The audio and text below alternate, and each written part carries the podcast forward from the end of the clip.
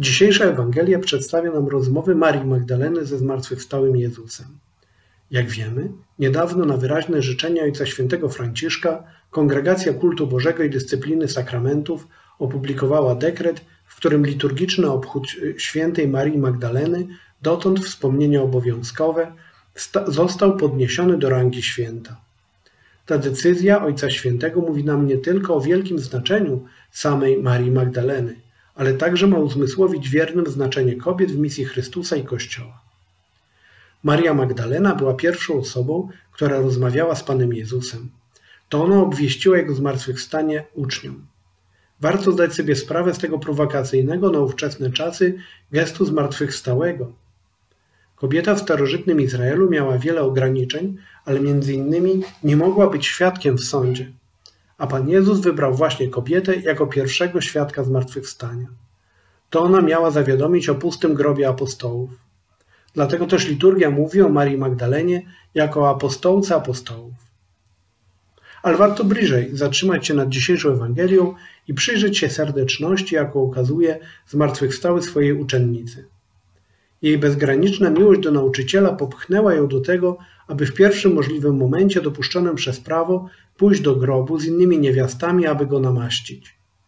Jak wiemy, nie miała pojęcia, jak będzie mogła odsunąć wielki kamień leżący u wejścia, ale to wcale jej nie przeszkadzało.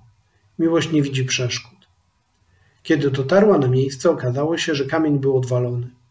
Co prędzej zawiadomiła o tym apostołów, po czym sama wróciła do grobu płacząc, bo zdawało się jej, że utraciła już nie tylko mistrza, ale nawet jego ciało.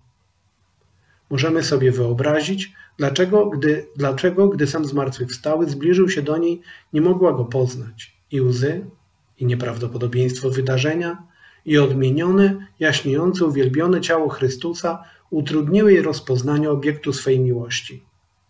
Pan Jezus okazał jej serce, mówiąc czule Mario i dając się jej poznać jako pierwszej. Okazał jej serdeczne uczucie, nie był wobec niej zimny, a jej serce zalała radość. Mój nauczycielu wykrzykuje. Cały jej świat się na nowo zmienia w niepojęty sposób. Chciałaby zatrzymać Zbawiciela przy sobie. Ale nasz Jezus, tak serdeczny, zarazem nie ma czasu na rozczulanie się. Natychmiast posyła Marię Magdalenę, aby oznajmiła apostołom, że zmartwychwstał i że wstępuje do Ojca. W ten sposób staje się ona właśnie pierwszą świadkinią zmartwychwstałego i apostołką apostołów. Jest dzisiejsza Ewangelia więc dla nas wieloraką lekcją. Z jednej strony ukazuje nam, że Bóg nagradza miłość i zaufanie do Niego. Dla Pana nie ma nic niemożliwego i potrafi rozwiązać niemożliwe wydawałoby się problemy. Musimy Mu jednak zaufać.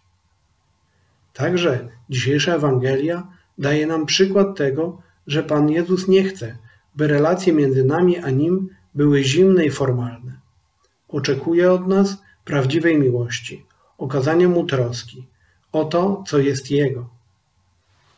Warto w tym momencie zrobić rachunek sumienia i zastanowić się, jak wygląda nasza modlitwa, jak traktujemy Jezusa Eucharystycznego.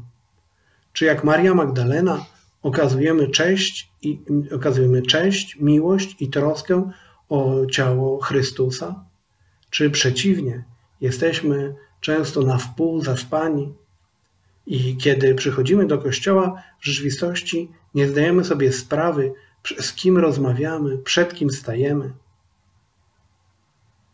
Wreszcie też, z drugiej strony, Jezus pokazuje nam, że spotkanie z Nim powinno nas popychać do apostolstwa, do mówienia innym, że zmartwychwstał.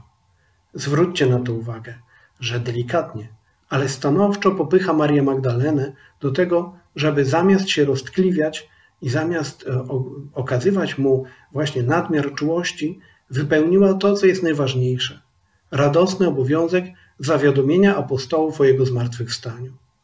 Obyśmy i my się w tym nie ociągali.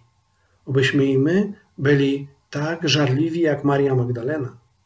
Obyśmy i my potrafili być prawdziwymi świadkami Chrystusa zmartwychwstałego w, w całym otaczającym nas świecie.